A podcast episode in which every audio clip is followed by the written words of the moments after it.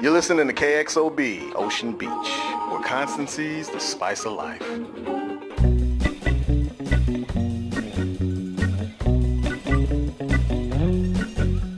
Welcome to Beach Cop Detectives, the Terriers Podcast, Episode 6 Ring a Ding Ding. I'm Randy Lander from the TV Dudes. With me here today is Dave Lamplugh, artist and noir aficionado. Hello, Randy. So I ask everybody the question when we first start these things off how did you come to Terriers? Did you watch it when it was first run? I did. I watched it kind of second run in that weird universe of streaming television where you're not sure if the ratings are going to catch up. You're watching it and you're you're loving this show, but unfortunately you didn't pay for anything. You're not Nielsen, and so it doesn't really matter. Right. And I remember very much being in that place with Terriers, being actually worried for the first time that me not having actual television was going to have a show canceled. I, I think you're okay. I don't think it was just you. so we are talking about episode six, Ring a Ding Ding, and this one's directed by Billy Gierhart. Interesting enough, seems like a lot of the people who directed on Terriers did like one episode. And this guy, he came up in the camera department on The Shield. He directed one episode of Terriers. He directed one episode of The Shield. They did four episodes of Torchwood Miracle Day. And then since then, he's gone on to do 10 episodes of Sons of Anarchy, three episodes of Rectify, six episodes of Walking Dead, Yeah. a whole lot of TV. And all those shows, I mean, spe- specifically Rectify and Walking Dead, are very sort of visually striking shows. Yeah. So this is an episode that I think has a really nice bit of visual flair, too. Yeah, it does. It's it's kind of a standalone episode, and really one of the first ones. It's stuck right in between the Lindus plot Yeah. and the resolution of the Lindus plot when they kind of break the ceiling up into the bigger bad guys that they're going to go after. Terriers is very much it's beach cops, uh, of course, but it, it has its eye to things like Chinatown with a very very complex interlocking plot about real estate fraud and this is this nice little place right in the middle where they kind of wrap up a lot of the emotional stuff. Not only Britt and Hank, who have a great buddy relationship, you know, but Britt and his girlfriend Katie. They kind of they have a big crux in their relationship. Hank and Gretchen, his wife. This is basically the absolute end for them. Yeah, and one of the other things I think you talked about Chinatown and sort of the notion of something bigger than them. Yeah. Uh, the other thing that, that Terriers does a lot of that is also kind of a noir trope, especially of late, is sort of the one percent, the the poor versus the rich. Yeah. and that's very much hit upon here. Mhm. With they go to these these rich couple that Mags is trying to get a job from. Yeah. and she really she would love to have that work. And they go to do this job for these rich couple, and it takes them into this world of all sort of the people that have nots. Yeah. who've gotten mixed up in the whole thing. Yeah, it's very much that thing where economics does matter in the world of terriers. It, it's set in a beach community. There was there's obviously some tourism, but it's kind of seedy. It's Yeah. a seedy place where the rich have really, really gotten ahead and the poor are doing things like Hank and Britt are, you know, Right. half out of alcoholism, starting your small business, you know, to just keep living where you want to live. There's a lot of bigger issues, bigger political issues in Terriers without it being preachy. Right. Yeah. Well, this episode is uh, written by Angela Kang, who's written for Walking Dead, among numerous other things. And then, of course, Ted Griffin, Leslie Headland, and John Worley, staff writers, are all credited as well. Yeah. So let's talk about the show as it opens. There's a really great montage that opens this Yeah. episode. There is. And I love that this again, we've talked about this in previous episodes, but Terriers is a show that was sort of prior to the serialization craze that has gone on. Mhm. So while there's a lot of serialization in it, there's also an acknowledgement that, hey, anybody could be coming in on any episode. Yeah. So that opening moments, we see them panning over from a local news that's talking about Lindus. Yeah. We see them panning over to the bearer bonds being put away in Hank's closet. So if Mhm. you haven't been watching, you immediately get, oh, something happened to this dude, and this guy has some money he's not supposed to have. Yeah. And then we get that great character introduction with the music, that happy feeling by Bert Kaempfert. Yeah. That's with such a great contrast of Britt's in the shower watching Katie get dressed, and then Katie in the shower watching Britt get dressed, and they keep sort of throwing away the wedding preparations so that they can go at each other. Yeah. Because they're so young and so in love. While at the same time, Hank is sort of sad, dressing alone, and his sister's there helping him out, but it's very much sort of the sad guy saying goodbye to his married life. Whereas these two are on the beginning of their upswing to what they think might be their married life. Yeah. Noel Murray, who wrote about this show pretty extensively for AV Club, said that this plot represented a 360 turn of events. And I, I kind of looked at it like, like an overall kind of a ring structure that they Yeah. had in there. I mean, the, the episode is, of course, called Ring a Ding Ding, which is from a 1961 Frank Sinatra mm-hmm. song and then an album. But it has very much a circular plot. And I saw the opening montage as Britt and Hank being on different places of this relationship ring, if Yeah, you will. sure. This different different places from marriage to divorce to new marriage to divorce and you know going from ring to ring and as we'll see the people that they're working for in this episode are also on this ring of marriage Yeah. and the plot kind of goes in that particular ring like fashion it starts in a place and then it kind of comes back around to the place that it started Well, we start off with the engagement party. Yeah. With Gretchen and Jason. Uh, one thing I thought was kind of interesting is that I've been to San Diego Comic Con quite a few times, sure and I could see in the background of their shots that's the San Diego Convention Center. oh that's So I am fairly certain the engagement party was being held at the Gaslamp Hilton in San Diego. oh nice But rather than throw me out of the show, all it did was remind me of how well they use San Diego as a stand-in for Ocean Beach. Yeah. They get a lot of that natural lighting, natural scenery, and it feels like a place. Yeah. it does feel like a place. Uh, Terriers has a really great sense of place as kind of a seedy beach town. It was done afterwards, the the movie Inherent Vice, but they're always linked in my mind. Inherent Vice and the kind of the beach cop idea. Rockford Files Sure. is a big is a big thing, I believe, in Terriers. Somebody in the production team watched a lot of Rockford Files when they were when they were younger, and so it's an opportunity to try and hone in on a mini genre of beach detective or beach noir that's done very successfully through Terriers, with an eye to the biggest writing projects that have been done in noir. I mean, Chinatown is right up there in its structure with being an important work in noir, even though it was much after the noir period Right. of the 40s and the 30s. Well, late and Ted Griffin, when I talked to him at ATX Fest, mentioned that his big influences were probably like The Sting and Butch and Sundance. Yeah. And that's so much the show is about Yeah. Hank and Britt. Buddy, uh, buddy comedy, Buddy comedy, yeah. pretty- much. This this engagement party though hits about three sort of main things for me. One is that we're seeing Britt and Katie and how they react to a couple that's going through there. Like you said, they're further along on the ring. Yeah. But Britt is starting to sort of get a little, you know, nervous, those butterflies, thinking that he's going to ask Katie, Katie to marry him. Yeah. Katie, there's that moment where she's like nuzzling somebody else's baby. Yeah. And Britt comes over and is really sweet to her. And you get that sense that, you know, we know from first episode that she wants a baby. Yeah. And that Britt's been kind of nervous about it. And we see that maybe he's coming around on the idea. Yeah, yeah. And we'll ironically see later in the episode that that him coming around sort of makes her nervous. Yeah. And pushes her to a to a bad place. But at the same time, this is also a furthering of the story that's going on between Jason, Gretchen, and Hank. In that Jason, when he meets Britt, is like, "Do I know you from somewhere?" Yeah. And Britt immediately is like, "He he knows. He knows it's me. He knows I grabbed his wallet. Right. You know, he knows this is all going on." And uh, the fun thing about Britt and Hank and Jason, especially, is that Jason should be set up as the bad guy. Yeah. He's got the you know he's he's the richer guy. Yeah. He's got Hank's ex-wife. Like he should be the bad guy, and instead he's a good guy. Yeah. He we've seen him be the good guy, and we'll see him again be the good guy in this episode. But it highlights again what I think about is interesting about Hank is that Hank is our lead and our protagonist. We always root for him, but he's very rarely the good guy. No. Like his wedding present to them is to stop doing something he's doing. Yeah. That's his wedding present. yeah, exactly. Yeah. And it, it tells you so much about Hank. And the third thing that I think, and this is both here and throughout the episode, we're only a couple episodes into having Steph, Karina Logue in the show, but she gets such a spotlight in this episode too. Yeah. There were so many great moments with Steph. She talks about Hank's pity date, but we're not sleeping together. Yeah. She has this great line when Jason comes up to him and she they're doing this sort of polite chit chat and there's a little bit of tension. And she starts in on this societal norms baffle me speech. Societal norms baffle me. I mean, you feel this need to formally announce your engagement to the world, and yet I assume you already put your penis in her.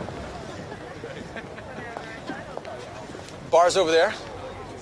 Steph's brand of straightforwardness is delightful to me. Yeah, it is. It is delightful to me as well. Uh, it's this kind of counterpoint to everybody not saying what they mean in, Right. in society, and and she is kind of thrust in the middle of it, and she kind of solves the problem for Hank because he hasn't been truthful on what his expectations are, and actually Gretchen hasn't been truly forward about what her expectations are. Their marriage just kind of ends. It just kind of tails off Right. because there's too much disappointment. And I, I think Steph is a good pin to prick that that Yeah. balloon of what what that contention between them. Well, she's always a supportive sister, but at the same time, one of her lines here is "Congratulations on your marriage to not Hank." And we see her at the end playing Scrabble, and you think at first that maybe she's playing against herself because she's a more than a little crazy. Yeah. And when it pans over to reveal that she's playing Jason, it's a nice, it's a nice little reveal, and again a reminder that Steph is sort of friends with everybody. Yeah. So let's talk Jason and Gretchen because this this this episode is very much about them and, mm-hmm. and that story and how it relates to Hank. Jason has figured out about Hank and the credit cards. We won't find out till the end of the episode. Yeah. But Jason figured out what was going on. He quickly figures out that he where he knows Britt from, and I, I like that when he goes to confront Hank, he doesn't get all macho about it. No. he doesn't even. He's not mean about it. He just says, "Look, just stop, okay?" And he Yeah. smiles at him and tells him to stop. And then he says, "Look at Gretchen and look how happy she is. Like that's part of the reason I invited you to Yeah. the, the party. I want you to see." And he's not doing it to be cruel to Hank. Yeah. He's not saying, "Ah, look how much happier she is with me than you." He's Mhm. saying, "Look, she's happy." You screwed that up once, and you don't want to do it again. And Right. He knows him well enough to know that that's what he wants for Gretchen. Yeah. Jason is one of those uh, uh, those characters that isn't really part of the noir canon very much at all. He's he's kind of a a- as you say, he's not territorially pissing Right. Hank, Yeah, and that's that's a thing in in noir to have you know uh, males fight over uh, Sure, the one yeah. woman that has you know maybe doesn't have the the best intentions for either one of them. That's not what's happening here. This is a culmination of what Gretchen has wanted that she was she didn't get from Hank, and a lot of her frustration is solved by Jason. He knows that. He tells Hank yeah. that, and I think at base Hank at least understands that. He probably won't act on it No. ever, Yeah. really. You know, But further, there's a little bit more because then when Gretchen comes to see Hank and brings over leftovers and everything, she says, Jason told me everything. And Hank thinks he's in for it. Jason told Gretchen it was a Nigerian credit card ring that got their, their, like, Yeah. he lied for Hank. Yeah. For no other reason than to spare him the, the hassle. Yeah. And Gretchen's thanking him and talking about nice. And you can see that Hank just feels like an absolute heel. Yeah. Like he is, it is sunk into him that he lost Gretchen fair and square to this guy who was going to treat her right. right? And I think that's got to eat him a little bit because he, he wanted he wanted to find out the guy was a bad guy. That's why he invested his, investigated his credit cards. Yeah. That's why he was looking in. He keeps talking about how she met him on the internet. He's And looking for it. And we're cynical bastards. I mean, we're Sure. we're sitting there the entire time thinking. I I was sitting there the entire six episodes up to this, and pretty much three episodes after Yeah. this episode, ring a ding ding, thinking that Jason, the other shoe, was going to drop we're gonna see. Yeah, we're gonna see. and we're going to see a psycho Yeah. so that it, that is out there. That's just the cynicism of modern life Yeah. that does that to us. Well, and like you said, that's the noir trope. That Yeah. the noir trope would be that the guy is hiding a deep dark secret. Yeah. We won't spoil what's coming up in future episodes, just in case people have not watched past episode Sure. six yet. Yeah. But Jason's story is definitely not over, and where it goes is is interesting. And I don't want to say more than that. Yeah. it's interesting. Yeah.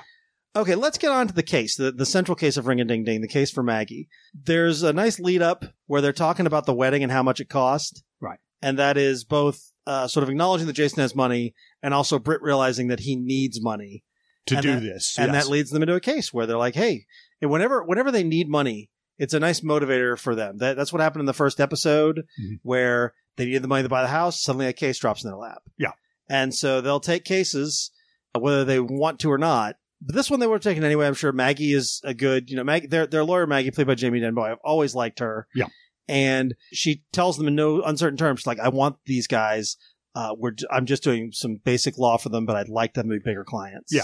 we, she wants bigger fishes. There are plenty of bigger fishes Yeah. out there, and uh, she's generally trying to shoot for an entirely different class than uh, Hank and Britt's small time detective Right. agency is trying to do. Although at the same time, she didn't want to get too big because she got real nervous when she found out that Ben Zeitlin knew who she was. Oh yeah, yeah, So we meet Elizabeth, Beth Comack, and Dale Comack, married couple. And Beth is played by Stacy Edwards, who's got a ton of credits. She was uh, Lisa Catera on Chicago Hope, Ah, and she's great here. Yeah. This is another example of, of Terriers always does a great job with casting. Yeah. Whether it's the big parts, this, the one episode parts, or just little parts. We'll talk a little bit about that. There's some great extras work in this. yeah. little It's small parts. It's honestly, I mean, um, I have no evidence for this, but honestly, uh, knowing Shawn Ryan's almost preternatural ability to pick out character actors Yeah. from The Shield, I've got to say that he probably has a lot to do with finding these marvelous people to cast uh, terriers. Well, yeah, I guess that two of the people who were involved in the casting, they also may have done some of the casting for Breaking Bad, Ah, which also had this kind of Yes. thing. These, these no, there are no small parts. Everyone is is perfectly cast. Yeah. But Elizabeth has a lot to do. Stacy Edwards has a lot to do, and she's great here. Not just in the opening scene, because the opening scene, she's just kind of the client, and she's got to look sick and a little sad. Yeah. But later on, there's this sort of impassioned rant from her that she just kills. Yeah. And then there's Dale Comack, who's played by Chris Bruno, who had a regular job on The Fosters for two years, a bunch, a lot of credits. That poor guy is pretty much playing the douche husband here. Yeah. That's his role. He plays it well, but he doesn't have a lot of range to do it. He's got to be the guy No. who you kind of think, oh, this guy's a jerk. yeah, it's not a good place to be in to be the the John Edwards here, uh, right? Right. which is basically what he's he's playing. Yeah. Hank and Britt are pretty much at zero tolerance from him about 20, 20 seconds after they discover his deceit. Yeah. you know? So And did you notice there's a real, and this goes back to the, to the first episode as well. There's a real tendency in terriers for the rich people to throw the poor people under the bus when there's problems. Yeah. When they're talking about who has who might have stolen this ring from them that she wants to give to her son, there's a theory that Flora, their their housekeeper's brother, might have stolen it. Uh, there's a lot of blaming the help from the ocean Beach Yeah. people. yeah, there is, there is. It's it's a sad fact of life, uh, but it's definitely a a perspective that goes through the entire show that. Poor people get the short end of the stick in Ocean Beach, and it's endemic of a plot that is based on gentrification. And Yeah. that's the big thing down by the beach. You want to be near the beach, then you're gonna maybe be tossed out of your home in a few years when your property becomes not the sleepy, seedy beach town, but right. the place for the giant gables or what have you. Or a giant mo- giant hotel called the Montague. Yeah, exactly. at least I'll say this for Dale. He does not leave poor Flora's brother on the hook for very long. He comes up, catches up with the guys, Yeah. and tells them, look, I gave the ring away. Hank and Britt are always quick to pick up on this stuff. They quickly figure out, oh, you're having an affair. Mhm. And he talks about uh, Paula, this uh, woman he broke it off with, that he you know, to get divorced his dying wife. Gives us this story that's clearly not the whole truth. Right. Despite not being truthful, he is somewhat truthful in that he closes with a thing where he says, honestly, I thought she'd be dead by now, which is the most Yeah. cold blooded shit. Man. Yeah, it really is. From there, we get what I think is the meat of Ring a Ding Ding, or at least the A plot, which is them trying to run down this ring. And it is a parade of fun extras and the guys doing what they get do best, which is to take shortcuts and get caught up in things. Mhm. So they call in, they figure out which dallas is Paula. She is played by T. Lopez, Mhm. who had done uh, soap operas and had an episode of Suite Life of Zack and Cody. Ah, okay. So, Yeah. and she's done a web series since then that I thought was real, was pretty funny. That I don't know if it was ever on TV or if it's just on the web at this point. Yeah. she's a li- she's a lively character. I like her. Yeah. We can we don't get a sense for what the relationship was between her and Dale. We just know that things went bad. We don't know which one was telling us the whole truth, but we do know that she didn't have the ring. She doesn't have the ring, and I liked the the entire scene with Hank and her in the chair. It was a very Yeah. very lively discussion. Although Hank completely flubs the entire uh, the entire was- thing I towards was the going to end say he it. blows it. Yeah, And it, it gives rise to one of my uh, favorite comedic scenes in there where Hank is afterwards at the gas station across the street washing his his hair yes, with the thing from the gas station and then using the tire inflator to, to blow dry his to hair. blow dry his hair. Yeah, that's uh, again a very telling moment in how these guys work. Yeah. but yeah, he gives it all away when he's he's like, "Well, do you have it here?" How you say you find me? The recommendation Cabrón. of a friend? Dale sent you, didn't he?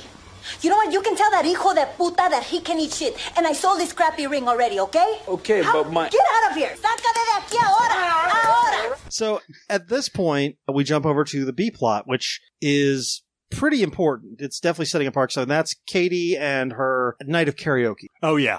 Kind of fits into my theory about this this episode that everybody in this episode is on this kind of ring of life or ring of relationships, if you will, uh, where, where you have Britt and Katie. They're beginning their relationship, and it, it's kind of at that one place. And then you've got Hank and Gretchen. Their relationship has kind of expired, but they could both go on to another ring of relationships where they have, you know, between a good beginning to maybe a divorce at the end of it. And then you have the plot with the the clients where their time is done in the relationship between them. Yeah. One of them is going to die and it's it's basically over. So it has this kind of revolving ring like structure where they end up back at the beginning again. Now, Katie is going to stumble on this, on her journey on this ring pretty seriously. Right. And during this episode. Well, we meet two new two men in her life. We meet Professor Owens, played by Johnny Sneed. A lot of TV credits. People might know him as one of Leslie's political consultants on Parks and Rec. Hmm. He is playing the uh, the teacher who's giving the lecture, and then we meet Hunky Gavin, Hunky Gavin. played by uh, Zach Silva. And I like the way they misdirect this because he's flirting with Katie, she's flirting back. Mhm. There's a nice misdirect all through it that Katie and Gavin are going to hook up. Right. That's where that looks like it's going. Yeah. And Katie even she calls to invite Britt to karaoke, Mhm. and he tells her to go hang out with her friends. Katie points out how young they are. Britt even tells her, "Flirt with your teacher and get your GPA up," which Yeah. is so cruel, knowing what's going to happen. Yeah, it's a it's a very cruel moment. It is a foreshadowing par excellence, pretty much. You know, because yeah, we have no reason to think that that Katie and Britt are anything but a pretty solid foundation. Yeah. they yeah they seem very they seem very frisky at the beginning of the episode. They get to the wedding of uh, Gretchen and Jason, and they seem to be entering into a period of deep seriousness for their relationship. They're going to probably get hitched, and then it's all supposed to be about Britt trying to get his courage up. And then this happens at the end of the episode. It throws things for a one-sided loop. Basically, yeah. Well, the other thing that I think is interesting about all that is that Katie is drinking heavily. She's being very sexy, very flirty. Mhm. She gets up and does the Olivia Newton-John song suddenly with Gavin, who gets paired up with her. There's this really strong vibe that she and Gavin are gonna sleep together. Yeah. And then they divert at the end, and you think, oh, okay, well, he goes in for the kiss. She says drunkenly, she's like, I can't ride you, I have a boyfriend, which I thought was a great line. And she turns him down. And the professor comes out, and there's this implication that, okay, the professor probably just cooled down everything. Yeah. We dodged a bullet. And then she didn't dodge Yeah. the bullet. In fact, she went with the professor. Yeah. Uh, Maybe even an emotional downgrade, a complete fluke, Yeah. basically. yeah, I mean, honestly, if she'd gone with Gavin, that probably would have been a, uh, a fling, and that would have been it. Yeah. That it's not quite the same betrayal. It's it's going to be a problem for her, but it's different. Yeah. This was very much her sort of pushing the self destruct button, however accidentally. Yeah. Because what she did is introduced a problem that's going to be insurmountable. Yeah. And when she wakes up uh, asleep with, in bed with the professor, she sneaks back home, and there's this heartbreaking scene where Britt is like, he's waiting up, he's sleeping there. There's candles and wine. She finds the ring that they've gotten out of their case. Yeah. But it's not. He's like, it's not what you think. You know, it's it's an heirloom. They had, we had to track it down for a case, Mhm. and she's freaked out, trying to keep it together. At which point, Britt digs into his wallet and reveals he actually had a ring. Yeah. He was going to propose to her. Yeah. And that just got screwed up. But let's go back to the ring a ding ding case Mhm. because we also see the guys doing the legwork. Mm-hmm. which they do well on the show. They show the detective. They show the detective work. Yeah. You go from step to step Yeah. in Terriers. They don't leave out spaces for you. And they also show the mundanity that is detective work because what it is mostly is talking to weird people and trying to get them to give you a straight answer. Right. right. So they go to this outdoor market. The market's a nice outdoor set, by the way. I think it's another Yeah. set. Yeah, it's really, really kind of a Spanish market and a really nice touch. Yeah. And they meet a jewelry seller played by uh, Paris Owen, who reveals that she already sold the ring for $250 to a regular customer. They go meet the regular customer. This is one of my favorite parts in the show. It's a guy named Bobby Bromley. He's a Mm-hmm. character actor. He had a small part in the bridge. And he's the guy with the eye ring and the nose rings. Yeah. They're like, "Do you have a ring?" And he's like, "This one." He starts revealing. It's like the scar scene in Lethal Weapon Three. Yeah. where they just starts revealing like, "I got this in my ear. No, The one on my nipple? No." He even pulls down his pants. Yeah. Thankfully, it's not the one in his junk. but there's that whole oh, what what happened to this ring? He reveals that he hawked it with just this such a great line delivery, which says, "I had to pay some bills, man." Yeah. Which leads them to the third step of their journey. A guy growing pot in his basement. This is William Cowart, another character actor. They find out that the guy, I don't know about you, as soon as I saw it was a pot dispensary, Mhm. I I thought back to the to the wife. Because cancer, you know, pot, that kind of thing. I did too, and this is a this is also a good place where current events fit very heavily into Terriers because they have a nice little switch out gag in here where Hank immediately tries to put pressure on this guy as an illegal Yes. weed seller, and then uh, it's revealed that no, he has license to the state, and this Yeah. is just ever so modern California. Yeah. This entire thing, you can see Hank's face fall as he's Yeah. crestfallen that he's not going to be able to twist this guy into getting what he wants until he comes up with Yeah. a nice little, That's twist. and that's the Terriers thing is that there's an, always another extra little twist, which Yeah. is that yeah, sure, you have a legal dispensary, but Britt and Hank are quick. They always pick up on one another's tells, and they always pick up on what's going on. So like, yeah, it may be legal, but I guarantee you that guy who you, we just met, you didn't sell to him legally. yes, exactly. So they still find the pressure. He gets uh he gets a name, and the name, of course, is Beth. Yeah. So we're back at the hospital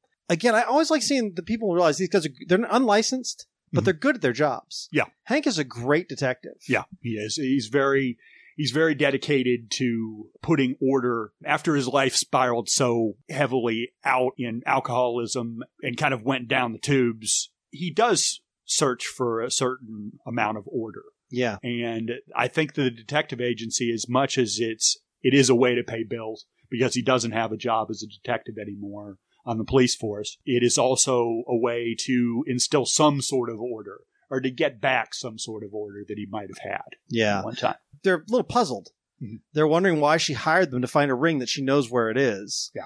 And she explains that she was hoping she was wrong, and now she wants the name of the mistress. And they're both a little, little sketchy about it. They don't know exactly what she wants it for. And there's this great speech that she gives about what exactly she wants it for. Because he gave it to her. Because she's his mistress. I'd like that name. That wasn't the job. The job parameters have changed. This is a personal matter between you and your husband. I'm dying. I need that name to give to my attorney so I can file for divorce, so I can amend my will. Because obviously, I can't trust Dale to put his head before his dick. So if I don't separate my estate before I die, Matthew could lose everything. He doesn't come to majority for two more years. I will not be here to protect him. I need to do it now, while I can. Please.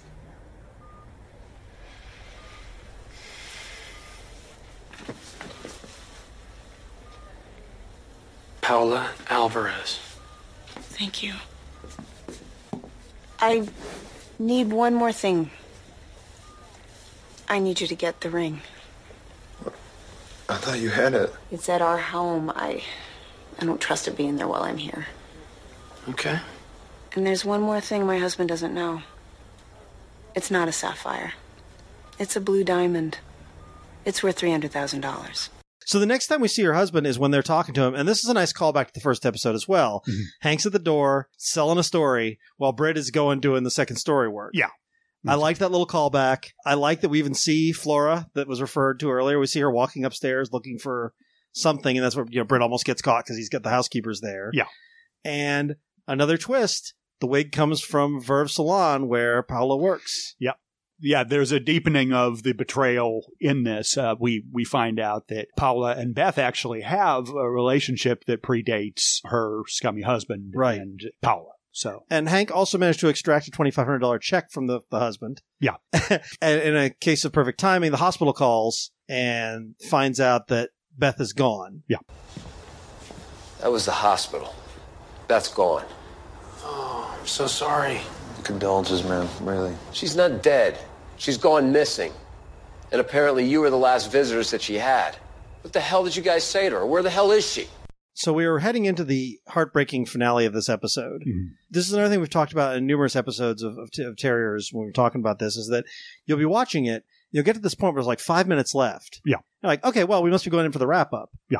And it's never the wrap up. It's like there's something else, some big bomb drops. Yeah. And so the scene with Paula and Beth is not a scene of her just yelling at the woman who stole her husband. Like there is some of that. Right. But then when the when the daughter comes out Mhm. and recognizes the husband as daddy. yes, yes, yes. Oh man, that was as heartbreaking as any Hank and Gretchen scene as has been in the show. Just like that Yeah. sudden thing where she's just crushed. it's also a meditation about her life. The stakes are so much higher. She's losing her life. She's lost this man to a massive betrayal, Yeah. and there's not going to be another opportunity to skip back on the ring and Right. do this over again. She's really got to think of her son But she didn't even know that there was a, a daughter involved in this as well. Right. You know. Well, at the same time, Hank is offering comfort to her. Yeah. And when she's talking about, you know, he was supposed to love me forever and I thought we were going to be together till death do us part, Hank is comforting her, but he's also thinking of himself and Gretchen. Yeah.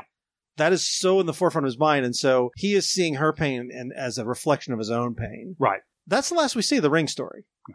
We don't actually know where it ended. Yeah. I don't know that it's important. Yeah, I don't I don't know if it is either. I mean, it it it wraps up the kind of triad of the all three of these people on this relationship ring so well that it's it's really the the ring turns into a MacGuffin, a Yeah, one that's sure. very valuable for uh, Matthew's future, but the ring itself doesn't matter as much. And this is a, this is a trope that happens in noir a lot. Oh, sure, the there's MacGuffin, yeah, the the Maltese MacGuffin, Falcon. the Maltese Falcon, yeah, this this type of thing. It's something that the story revolves around and the characters fight over, but uh, at base, it's not really valuable. It's on its own. it's not the point. It's to Yeah. get the, the story started. Yeah. exactly. And then we had that finale. And again, this is what I'm talking about. That that last couple minutes where the last couple minutes of Terriers are always hard hitting. Mhm. It's with Katie and Hank. Where Katie calls Hank down to the cafe and she looks like hell. Yeah. She's carrying Laura Allen is doing such a great work. She plays the hell out of this guilt. You can see she's on the verge of tears and she's talking to Hank and Hank gets that heartbroken look. And I don't know that anybody does sort of sad heartbroken better than Donal Logue. No, no, he's, he's, pretty so good uh, at it here. Yeah, he's Donal Logue has a hangdog look that uh, would basically hang the stars. He's he's pretty much uh, the best at this type of down and out. And we get a sense, we've talked about this in previous episodes as well, that Hank knows Katie maybe a little bit better than Britt in some ways. Yeah. And she's in this bad place, but she's in a bad place that he can absolutely recognize. There's this bit where she's trying to explain what happened. I got drunk and I. No, please. You don't. You don't have to finish that sentence. Is it someone from school? My professor. I, I don't know how, how I'm supposed to go back there. All right, listen. You were drunk. It wasn't you. Hmm? And you didn't know what you were doing. No, I, I, I was drunk and it wasn't me. But I knew exactly what I was doing. Then why? I don't know. I mean, I've been feeling the way he's looking at me lately. And I pretty much know what's coming next. That's what you want. That's Exactly what I want. Then why, why, why, won't you let yourself have it? What's wrong with me? Why, Hank, when everything's like so perfect? You gotta drive a big dynamite truck right into it? Probably because somewhere deep down inside you, you, you just don't feel like you deserve it. And yeah, just Hank is is playing this like he's seen this side of things. He's Right. been on this side of things, no doubt with Gretchen. Yeah, and I think it's it's strange, but uh, Hank is actually has the ability to be more emotionally honest with Katie than Britt does. Yeah. Uh, you know, a- and I think it's more because their relationship is more of older brother or counselor than than the the kind of hot burning passion that is between two lovers. He he has been in this place many times before and he's failed many times before. Right. And this is what we're talking about here. It's not finding the perfect relationship, the future, Britt and Katie uh, making a life together. This is about failure. What happens when you don't meet up to expectations or there's a huge betrayal in there? And Hank Right. knows this from beginning to end. That's what his relationship with Gretchen has been Right. about. And just like the advice he was giving Beth earlier, he's giving advice to himself. Yeah. He can't give advice to himself, but that's what he's saying. He tells her, you know, you were drunk, it wasn't you. Trying to let her off the hook, and she's not she won't be let off the hook. She tells him about the the marriage proposal, you know, she can feel the pressure of it. She's like, I don't know why why did I do this? And Hank goes into the story about deep down inside you don't feel you deserve it. Yeah. And he's not talking about her. No, he's He talking knows- about himself. He knows exactly where she's at. Yeah. And then he does the thing which is sort of out of character and yet at the same time completely in character, where he tells her not to tell Britt Yeah. that she's got to keep this inside forever. Yeah, I think this is I think this is kind of a classic Hank though. He is a fixer. Yeah. That's what he got into this thing to do. He knows how his younger partner works. Yeah. And and Britt is a lot about passion and has a lot of illusions about where his life is going. And Hank honestly knows that this type of magnitude of failure, Britt is not going to react to it well. He's Right. going to go off on a bender like Hank would have gone Yeah. off on a bender. He Well- tells her, look, you don't say anything at all. Yeah. And we'll find out in future episodes how that goes. Yeah. But that about wraps it up for this one. So, infidelities, a long walk for a lost ring, and heartbreak for two of our main characters. Yep. Ain't we got fun?